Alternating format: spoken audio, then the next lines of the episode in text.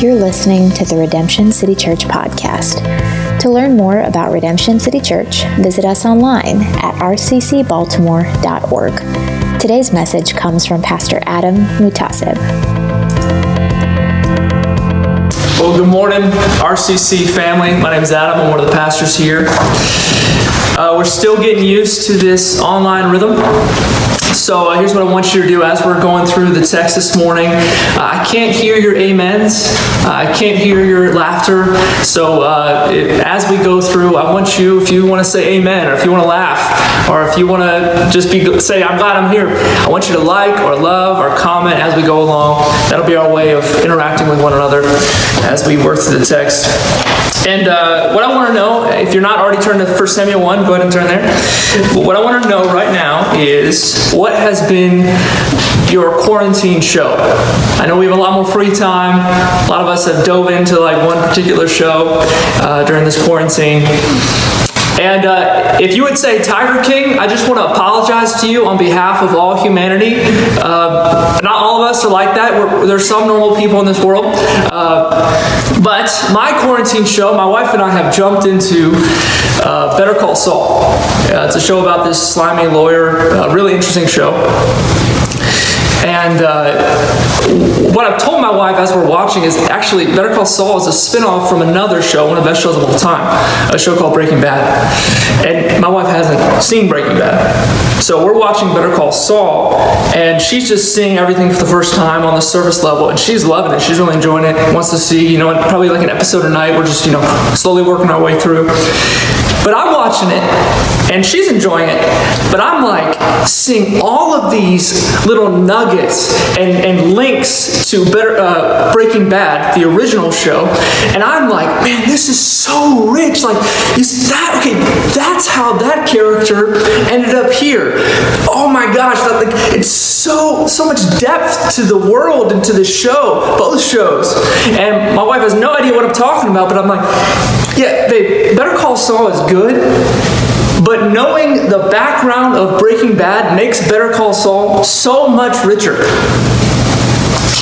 And I was, I was, I was uh, talking to her about this. I said, you know, this reminds me so much of the Bible. Like the, these two shows. Like, yeah, the, the New Testament is so great, and we should read it all the time. But knowing the background of the Old Testament as we read our New Testament makes the gospel and makes the New Testament so much richer. And so today, what I want us to do, and, and, as we progress through this series in 1 Samuel, is I want us to watch a little Breaking Bad together. We're going to start a series in the Old Testament so that we can better understand the gospel, so we can better understand Jesus. And uh, Jesus, after he resurrects, you know, last week we spent a week celebrating the resurrection during Easter. Well, Jesus, after he resurrects, he teaches his disciples right when he first sees them in Luke's gospel. If the resurrected, if the resurrected Jesus showed up to you today and said, I got something I want to teach you, it's probably pretty important. This is what he says to his disciples Luke 24, verse 44. These are my words that I spoke to you while I was still with you. That everything written about me in the law of Moses and the prophets and the Psalms must be fulfilled. Then Jesus opened his disciples' minds to understand the scriptures. So, the law of Moses and the prophets and the Psalms, that's the first half of your Bible. That's what we would call the, the Old Testament.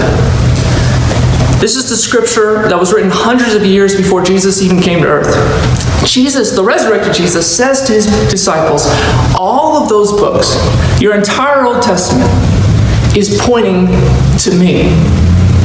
Jesus says if you're reading your Bible correctly, you'll see me in each Old Testament story. You'll see how these little Old Testament stories fit in the big storyline of the Bible. Jesus, the Son of God, who came to save sinners. In essence, Jesus tells us you shouldn't just read your Bible front to back. You know, Genesis to Revelation. That's great, but you shouldn't just read that way. Jesus tells us we should also read our Bibles back to front finding Him as the fulfillment and main character of the entire Bible. And so that's why we find ourselves today in the books of 1st and 2nd Samuel. 1st and 2nd Samuel are in our Old Testament, and we're going to see how they point to Jesus and how they give us hope this morning. Now, we're doing both 1st and 2nd Samuel because originally they were actually just one book, all on one scroll. So we're doing them together. And uh, if you're here with us and you're not a Christian or you're new to Christianity or even new to our church, I just want to give you a welcome. Welcome. We're so glad you could join us. Uh, it's good to be in your home. I like your home. It's very nice. Uh, we did this last week. I'm going to give you another digital hug. We don't know each other probably, but here you go. Uh, I don't get to do that. I don't get to be in your home or here on Sunday morning. So thank you for welcoming me. And uh, if you're new and you're not uh, familiar with Christianity, you may have never heard of 1st and 2nd Samuel. And I just want to tell you that's okay. We love having new folks in our church. We're glad you joined us. And as we walk through this book, you're going to see that so much of it you can relate to. Like there are a lot of real life issues in 1st and 2nd Samuel. It's full of stories that we identify with. In so many ways, 1st and 2nd Samuel are like a mirror to the modern world. You're going to see things like uh, a broken society with serious trouble. You'll see men who abuse women. You'll see wives who are betrayed by husbands. You'll see children who have gone wild. You'll see real life issues like infertility. You'll see corrupt religious leaders, conspiracy to murder, deceitful politicians, power struggles, and even the horrors of war. A lot of relatable things, but ultimately, 1st and 2nd Samuel is about one primary thing Israel's desperate search for a king who will lead them well. You see, 1st and 2nd Samuel picks up right after this period of the Judges. If you look at your Old Testament, you'll see a book called Judges. And in the book of Judges, Israel, God's people, are split into multiple different factions led by multiple judges. And that was a period of religious and political turmoil. Tribes within Israel are fighting amongst themselves, nearly wiping each other out, and the people are rebelling in sin through idolatry and disbelief. And Israel, God's people, the people who are supposed to be set apart, a light to the nations, suddenly look like all the other nations. They don't look like God's people. And uh, I think fittingly, the book of Judges, it ends with this verse. Like this is literally the last verse in the book of Judges. Judges 21 25. In those days, there was no king in Israel. Everyone did what was right in his own eyes. So we got total anarchy at this point. Israel has become like the ball pit at Chuck E. Cheese. There are no rules, you just survive. And 1 Samuel picks up right after Judges with Israel desperately wanting and needing a leader. They want a king who can help them get out of this mess. But what we're going to see in these two books, 1st and 2nd Samuel, is that there is no truly good king no matter how promising that candidate is. Like the first king, we'll see is a guy named Saul who's a good looking guy, good leader, the people like him. He won't measure up. And then after him comes a guy named David, who is God's appointed king. He's a man after God's own heart. And even he is going to tragically disappoint us in the end. And at the end of the book, at the end of the book, we're going to be left with this big question mark. Is that it? Is, this is all we got? Saul and David were the best kings we could hope for, and look what happened. Is there no hope for us? And that's where the story applies to you. All of us, you see, are searching for a king. We want somebody who will bring order to our lives. We want someone who will guarantee us safety, fulfillment, and stability. I go over quite often what those things might be for you. You might be seeking, might be seeking a king and perhaps a marriage. You think if, if I could just get married, or if I could just be married happily with the person I'm with, life would be good. I could handle anything if I had somebody by my side who supported me, who loved me as I am. Some of you think that king is being established in your career. If I could just be really competent in my job, or if I can just secure a good job with a good pay, with, with an understanding boss, then I would be able to handle anything. If I could just be recognized in my field for the talent that I have, man, life would be good. For some of you, especially right now, it's health. If I can just get down to this weight, or if I can just bench this amount, then things will be good. If I could just be healed of this one ailment, or if this pandemic would just end. Whatever that thing is that you're looking for, for stability and fulfillment and true happiness, that is your king. And the point of the story in 1st and 2nd Samuel is to see Israel asking over and over again, Who is the king that we can go to for what we need? And 1st and 2nd Samuel is supposed to get us to ask that same question Who is the king that we go to for what we need? And the book's going to show us that the king is coming. But he's not Saul, and he's not David, and he's not your marriage, and he's not your career. His name is Jesus, and he is the king of all kings. Every other king is going to disappoint you. Every other king overpromises and underdelivers. Jesus promises and delivers every time. We'll keep going back to that theme throughout the book. So let's jump in. 1 Samuel 1 begins kind of oddly, if you turn there with me. A book about the rise and fall of Israel's great kings. How does it start? With some unknown random woman in the hill country named Hannah. And even though this woman is unknown, and seemingly not connected at all to the story of Israel's great kings, Hannah is going to teach us an incredible lesson this morning. And it's a lesson we're going to see reverberated throughout the rest of the book. That Jesus is the only king you can turn to that can truly provide stability, fulfillment, and true happiness. Verse 1. There was a certain man of Ramathaim Zophim of the hill country of Ephraim, whose name was Elkanah, the son of Jeroham, son of Elihu, son of Tohu, son of Zuph, an Ephrathite. He had two wives. So the first thing we learn about Hannah is she shared her husband with another woman. Now, let's pause just for a moment. Sidetrack, I know everybody's first question, especially if this is your first time in church. There's polygamy in the Bible? I did not know that. If this is your first sermon, you're probably, all your fears about church are being confirmed right now. These people are weird. No, but I promise we are normal people. I have one wife. I'm very happy. the Bible does not promote polygamy, even though we see it here. Let me explain what's going on. Whenever you read your Bible, especially in the Old Testament, like we're doing now, we need to keep two categories in mind prescriptive and descriptive.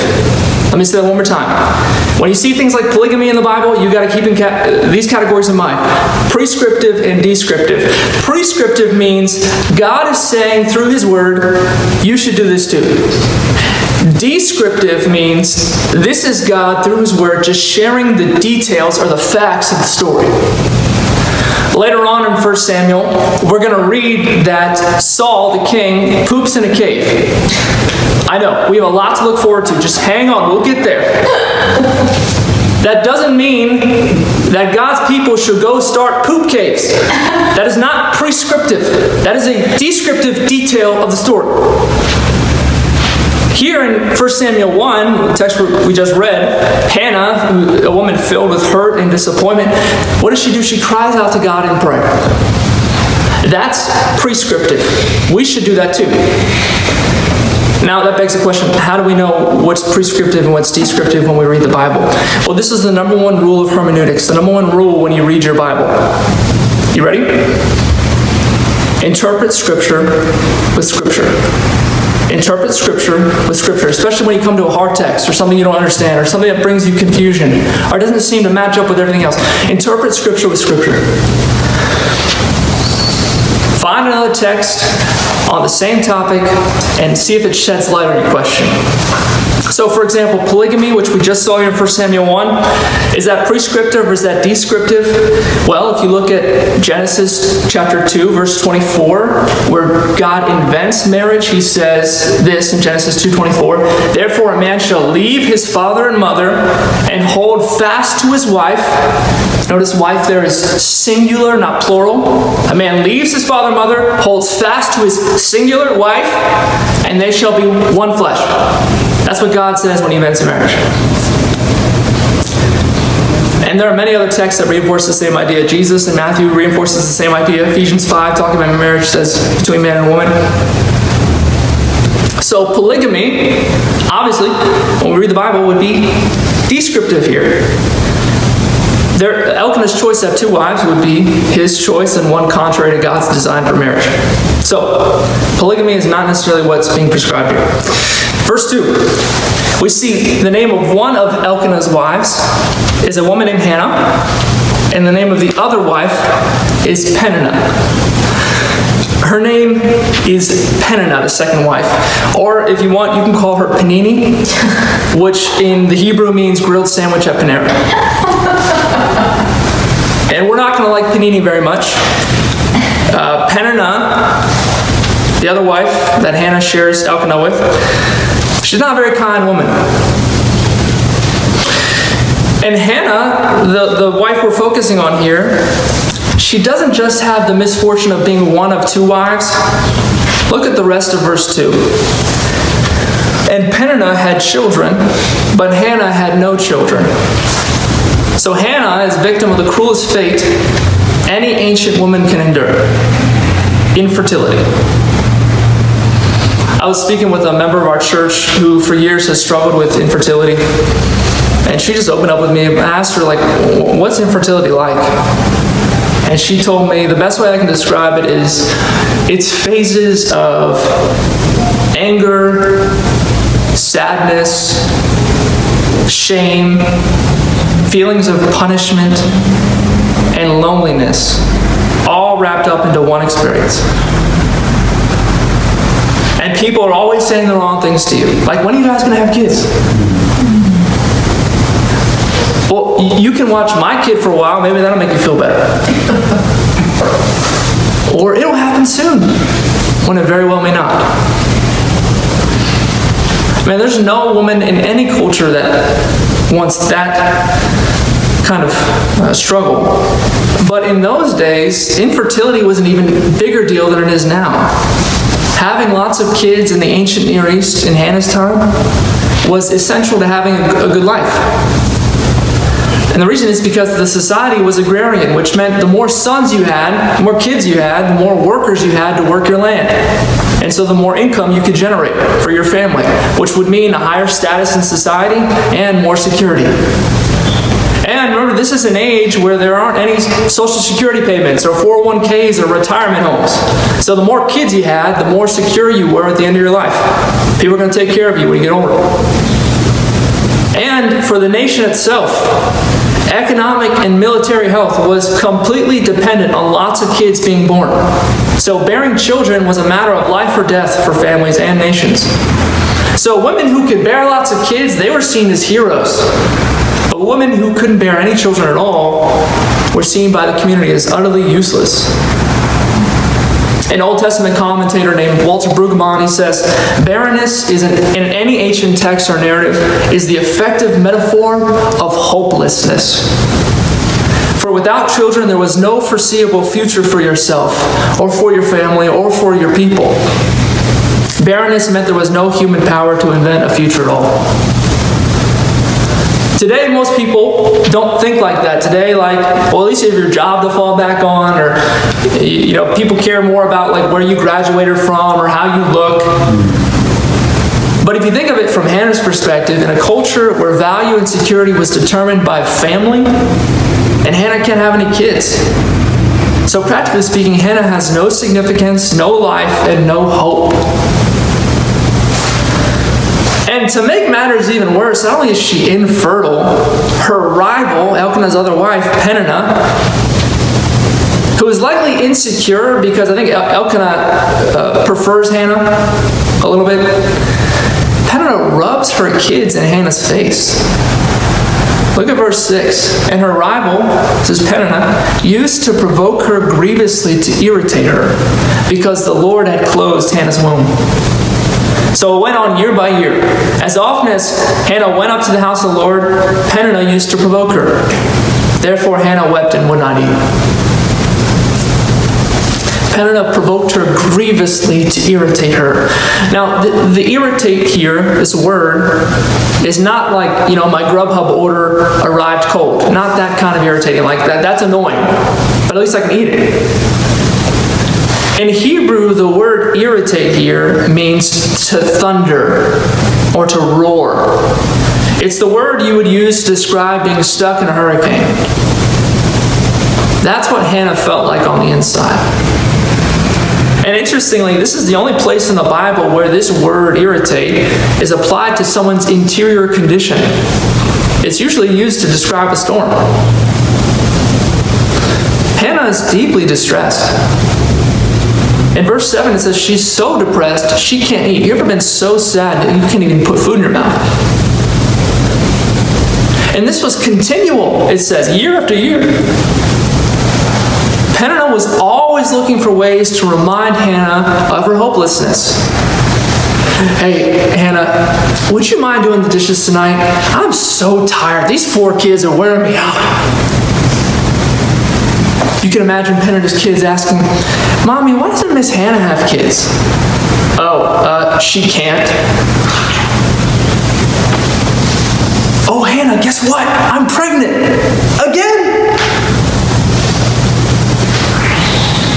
Over and over again. Uh, we, my wife and I and our family, we live in the city, in Baltimore City.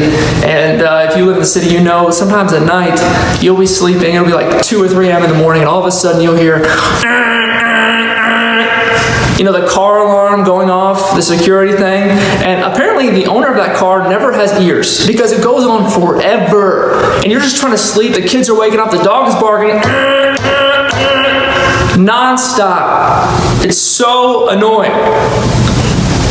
Peninnah was like the annoying honking noise over and over and over again to Hannah, smugly rubbing her kids in Hannah's face, driving Hannah to tears and despair. Hannah already knew, like she didn't need Peninnah to remind her that she was hopeless according to society. She was a failure. But every day, Peninnah threw it in her face. And Elkanah, her husband, he wants to help. He wants to remedy the situation. You gotta love Elkanah, man. Like, pretty nice guy, pretty cool guy, I think. A little dumb. Look what he says in verse 8. Elkanah, her husband, said to her, Hannah, why do you weep? Baby, what's going on? Why are you not eating? And why is your heart sad? Am I not more to you than ten sons? Elkanah has some real self confidence here. he thinks he's Fabio. He says to her, Baby, I know you're upset, but you got me. Aren't I better than 10 sons? Bro, we need to get you some counseling lessons. That is not the most self aware thing to say to a woman. Especially since Hannah doesn't really have Elkanah, her husband. She has to share him with Peninnah. Not the most self aware thing to say. And if you look at verse 5, it says Elkanah would give Hannah double portions of food, which is kind of a weird way to show affection. Sitting there with your two wives at the dinner table, like, hey, I got you, girl. Here's two scoops of mashed potatoes. Love you, baby. That's not going to help, me. but I what I want you to see here, what is, what is happening is this is the same as your life, Hannah's situation. Maybe not all the details, but the general principles. Hannah lives in a world where significance and security for a woman is determined by how many kids she has. And well, Hannah is childless, which means in her culture she's worthless and has no security. And meanwhile, Peninnah keeps reminding Hannah that she'll never be valuable if she doesn't have kids. She'll never truly be happy. And Elkanah comes in, he tries to offer her romantic salvation, telling her he can fill the void in her soul with his love. And is this not the same thing that happens to us? Like, do you see the similarities here? We live in a world full of peninnahs that tell us that we get significance from what we produce. What degree we have, where we got that degree from, the size of our house, how good looking we are, how well behaved our kids are acting. And because of that, some of us don't measure up. We're not where we want to be. And we feel worthless. Like Hannah, you may have laid down a night full of jealousy, unable to eat or sleep. And so, what do we do? When these Peninnahs remind us of what we don't have, we turn to the Elkanahs. It's not what we really want, but hey, it's something, right? Elkanah, in his ignorance, comes to Hannah and says, Come to me, I'll fill that void, I'll numb your pain, I got you, girl. And some of you, whether you're self aware of it or not, have turned to Elkanahs. In your unhappiness, in your discontentment, you've turned to something like romantic salvation, like this hot guy, or exciting sex with her. It'll at least help me feel better. It'll be better than 10 sons. And maybe it's not romance, maybe your Elkanah is something else. You turn to something else to numb your sadness, like alcohol or prescription drugs or shopping. But Hannah, no matter how hard she tries, her tears will not go away because she isn't getting what she really wants a kid. And Elkanah isn't enough to satisfy her. Don't you see, Hannah's story is replicated in all of us. But the story shifts in verse 9. Hannah does something, verse 9, that's going to change the course of her life forever. And it's going to change the course of Israel's history forever. And it'll change the history of redemptive salvation for everyone forever. What's her decision? Verse 9, she goes to God in prayer. This is what she does. After they had eaten and drunk in Shiloh, Hannah rose now, when it says Hannah rose, that doesn't mean like she got up from the dinner table and left. Rose here in the Hebrew means she took decisive action. She made a decision. And the decision was to go to God in prayer. Verse 10 She was deeply distressed and prayed to the Lord and wept bitterly.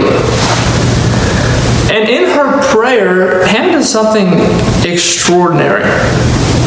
She addresses Yahweh, the God of the universe, assuming that the broken heart of a relatively obscure, barren woman in the rural hill country of Ephraim matters to him. And it does. God hears her. This Hannah here does what the psalmist describes in Psalm 6 6. She it says the psalmist says, I'm weary with my moaning. Every night I flood my bed with tears. I drench my couch with my weeping. Hannah takes her deepest longings and her worst fears and her most nagging frustrations, and she just goes and talks to God about them. She just cries with God. And she believed the truths of the rest of the psalm in Psalm 6 8. For the Lord has heard the sound of my weeping, for the Lord has heard my plea, the Lord accepts my prayer. Hannah knew our God is a God who hears the sounds of our weeping. That's such good news here. Hannah is our school teacher in honest prayer. You and I need to be doing this too.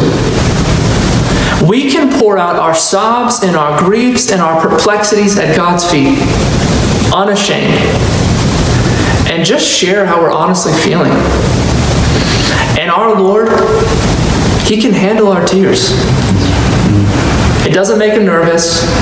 He doesn't struggle with what to say. He doesn't get angry with us you can just unload your distress at his feet. And if Hannah here can do this, how much more can you and I on this side of the cross? You and I today are God's blood bought children. God sent Jesus to make us his kids. So we can approach God with even more boldness than Hannah. Hebrews 4 uh, 14 through 16 says, Since then we have a great high priest who has passed through the heavens, Jesus, the Son of God. Let us hold fast our confession. For we do not have a high priest who is unable to sympathize with our weaknesses, but one who in every respect has been tempted as we are, yet without sin. Let us then, with confidence, draw near to the throne of grace, that we may receive mercy and find grace for help in time of need. Jesus has given us access to the Father, and we can boldly approach Him in prayer. So we can take our sobs and our disappointments to Him, and then it says that He gives us the mercy and the grace we need to help us in our time of need. That's what Hannah does. That's what we need to do with our biggest struggles. And the reason this is such a big deal is because Hannah, while she prays, something happens to her. Something changes for Hannah. And, and towards the end of her prayer, you're going to see that she makes an incredible vow to God. That changes everything about her life. Verse 11 And Hannah vowed a vow and said, O Lord of hosts, if you will indeed look on the affliction of your servant, and remember me, and not forget your servant, but will give to your servant a son, then I will give to the Lord all the days of his life, and no razor shall touch his head. So Hannah says here, she vows here, God, if you give me a son, I'll give him to you all the days of his life. And this is not the prayer that you have probably prayed. I know I've prayed it like, God, if you get me out of this mess, I promise I'm going to start going to church. I promise everything's going to change. And you know, and like God gets you out of the mess and nothing really changes. This is not that prayer. She is making what's called a Nazarite vow. This is an ancient vow that we see in the Bible. And she's making it on behalf of the son she's hoping for. A Nazarite vow was a lifelong commitment to God. You ever seen Star Wars? You know, like when a little kid is picked to be a Padawan learner, like a Jedi in training? What do they do to that kid who's a Jedi in training?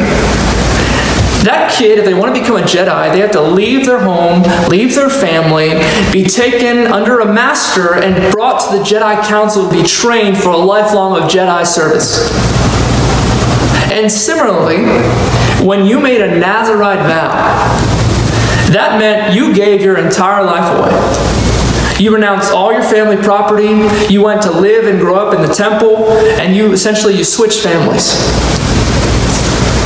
When Hannah here takes a Nazarite vow for her unborn child that hasn't even been conceived yet, she was renouncing her hold on everything you would have wanted a kid for.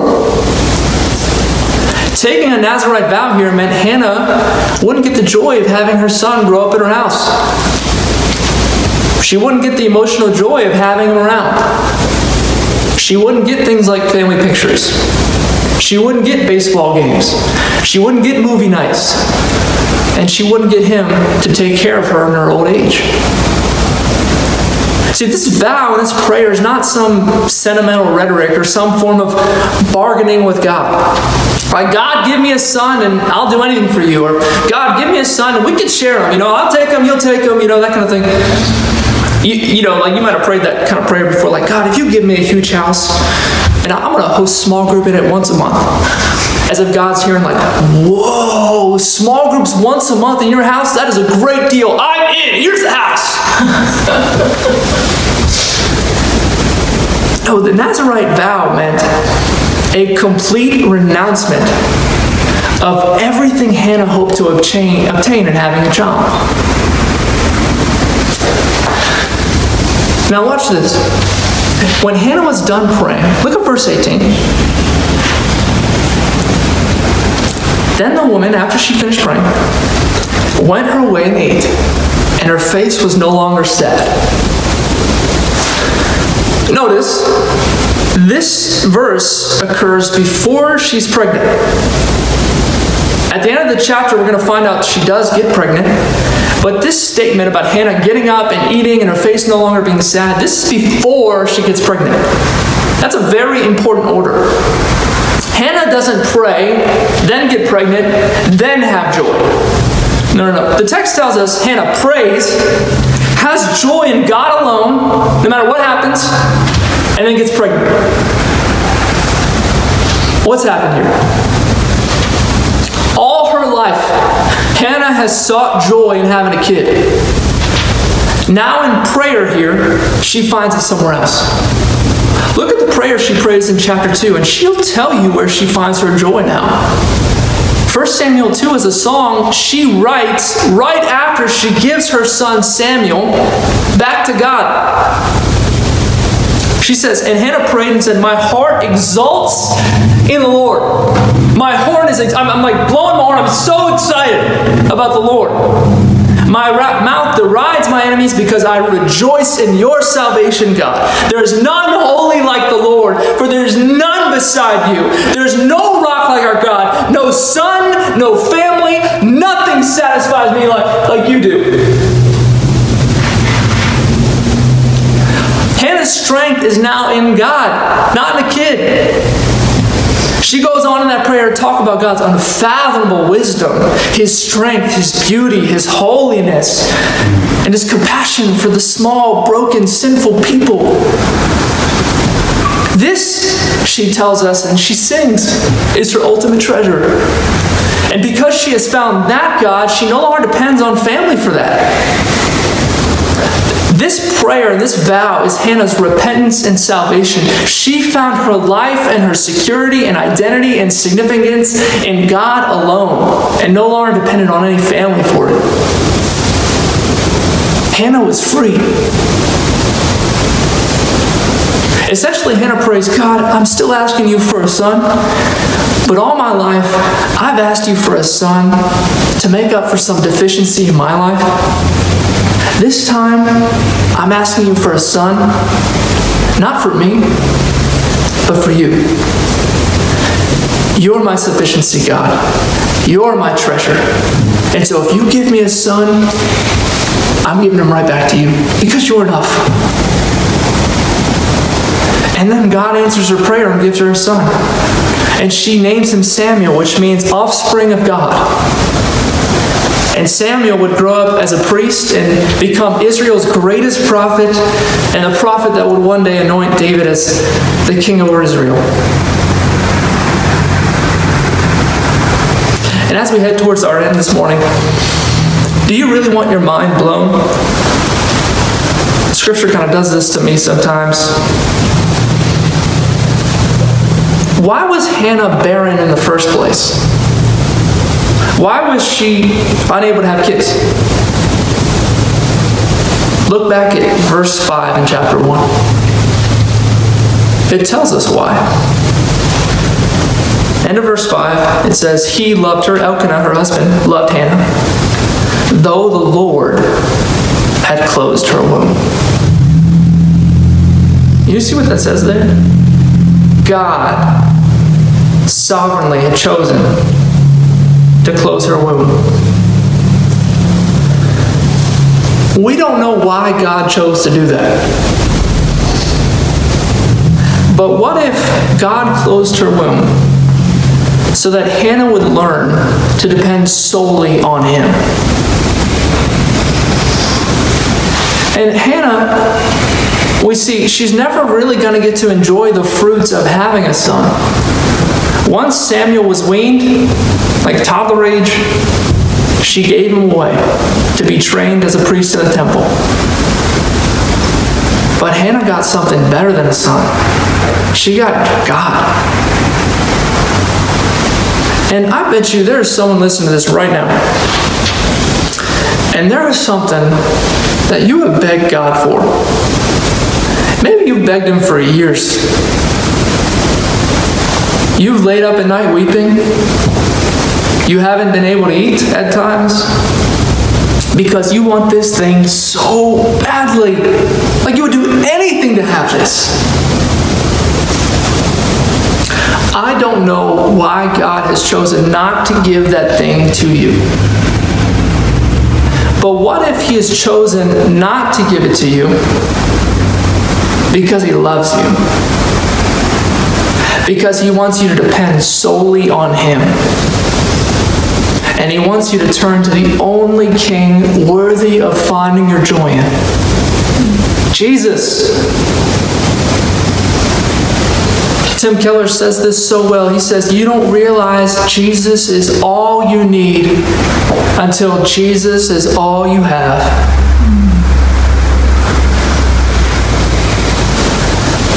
Listen, there are a lot of preachers out there who twist this book and will tell you if you come to Jesus, you're going to get blank, blank, blank, blank.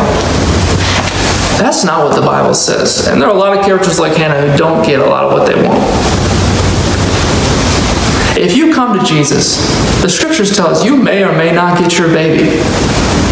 You may or may not get your marriage. You may or may not get your healing. You may not or you may get the king you're seeking. But you will get the only thing you really need God. Hannah was able to walk away content and when she gave birth to her beloved son, she was able to give him back to God because in prayer she left saying, God, you're all I really need. You're all I really want. Nothing else can replace you. You're my king. And friend, until you reach that point of desperation and love and dependence upon God, you will go through this life constantly frustrated frustrated at the Peninnahs who remind you of what you don't have, and frustrated with the Elkanahs that just simply will not satisfy this huge hole in your soul. But if you come to Jesus for Jesus alone, you will realize that every other thing wasn't made to satisfy you, only He was. And that's why Hannah's poem, her song, at the beginning of chapter 2, ends with this realization. She says in verse 6, chapter 2, the Lord kills and brings to life. He brings down to Sheol, to death, and he raises up. God can give me a baby if he wants to, or he may not. Verse 7 The Lord makes poor and makes rich. He brings low and he exalts. He can make me rich if he wants to, or he may not. He raises up the poor from the dust. He lifts the needy from the ash heap to make them sit with princes and inherit a seat of honor. He can give me honor and prestige if he wants to, or he may lay me down in the dust. For the pillars of the earth are the Lord's, and on them he has set the world. Why can he do all this? Because he holds the earth together. The pillars that hold the universe belong to him. Everything is his, and he can choose to do what he wants. But he's given me the one thing I need, and the thing I didn't deserve himself. Verse 9 He will the feet of his faithful ones, but the wicked shall be cut off in darkness, for not by might shall a man prevail. The adversaries of the Lord shall be broken to pieces. Against them he will thunder in heaven. The Lord will judge the ends of the earth. He will give strength to his king and exalt the horn of his anointed. Hannah here is singing about and celebrating the thing we need most and the thing God has provided a king. A king worth following. The word king that she uses here is the root of the word Messiah, which means anticipated king. And in our Messiah, in our true King, Jesus, we are given everything we need for joy and contentment in this life. How? Because even though we were the wicked ones, even though sin and our screw ups, we should have been the ones cut off in darkness, Jesus, our King, went into the darkness on our behalf. Though we are the adversaries of the Lord who should have been crushed, Jesus, our King, became our champion and he was crushed for us. Resurrection, God has established Jesus as the King above all kings, and whom anyone, even a barren nobody like Hannah can go and have their deepest longings fulfilled. And through him, through this King, through this Jesus, we have become God's anointed and exalted ones. The point, friends, of Hannah's story, the point of 1 Samuel, the point of 2 Samuel, the point of the entire Bible is getting to know this King, this Jesus. He is the only life and stability and security we really need. The King has come, and He's perfect, and His name is Jesus. Why don't you go to Him today? Let's pray. Heavenly Father, I'm so quick to be unsatisfied because I don't have all the things I want. And thank you for your grace that in your love for me, you haven't given them all to me. And God, I so quickly in my frustration at your nose turn to Elkanahs to numb my pain, to numb my frustration. God, make me a person like Hannah. Help me to be somebody who's humble enough to run to you and just cry. And I confess I make kings out of everything in my life.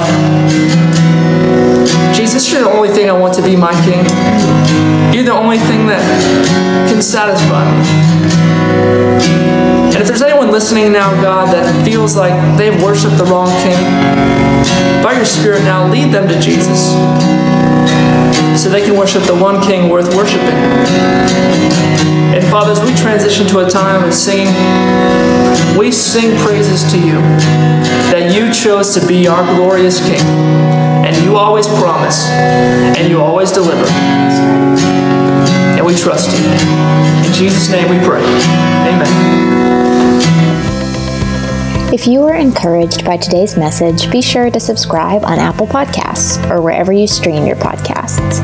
To find another message or get more information about Redemption City Church, visit us online at rccbaltimore.org. Thank you for listening to the Redemption City Church podcast.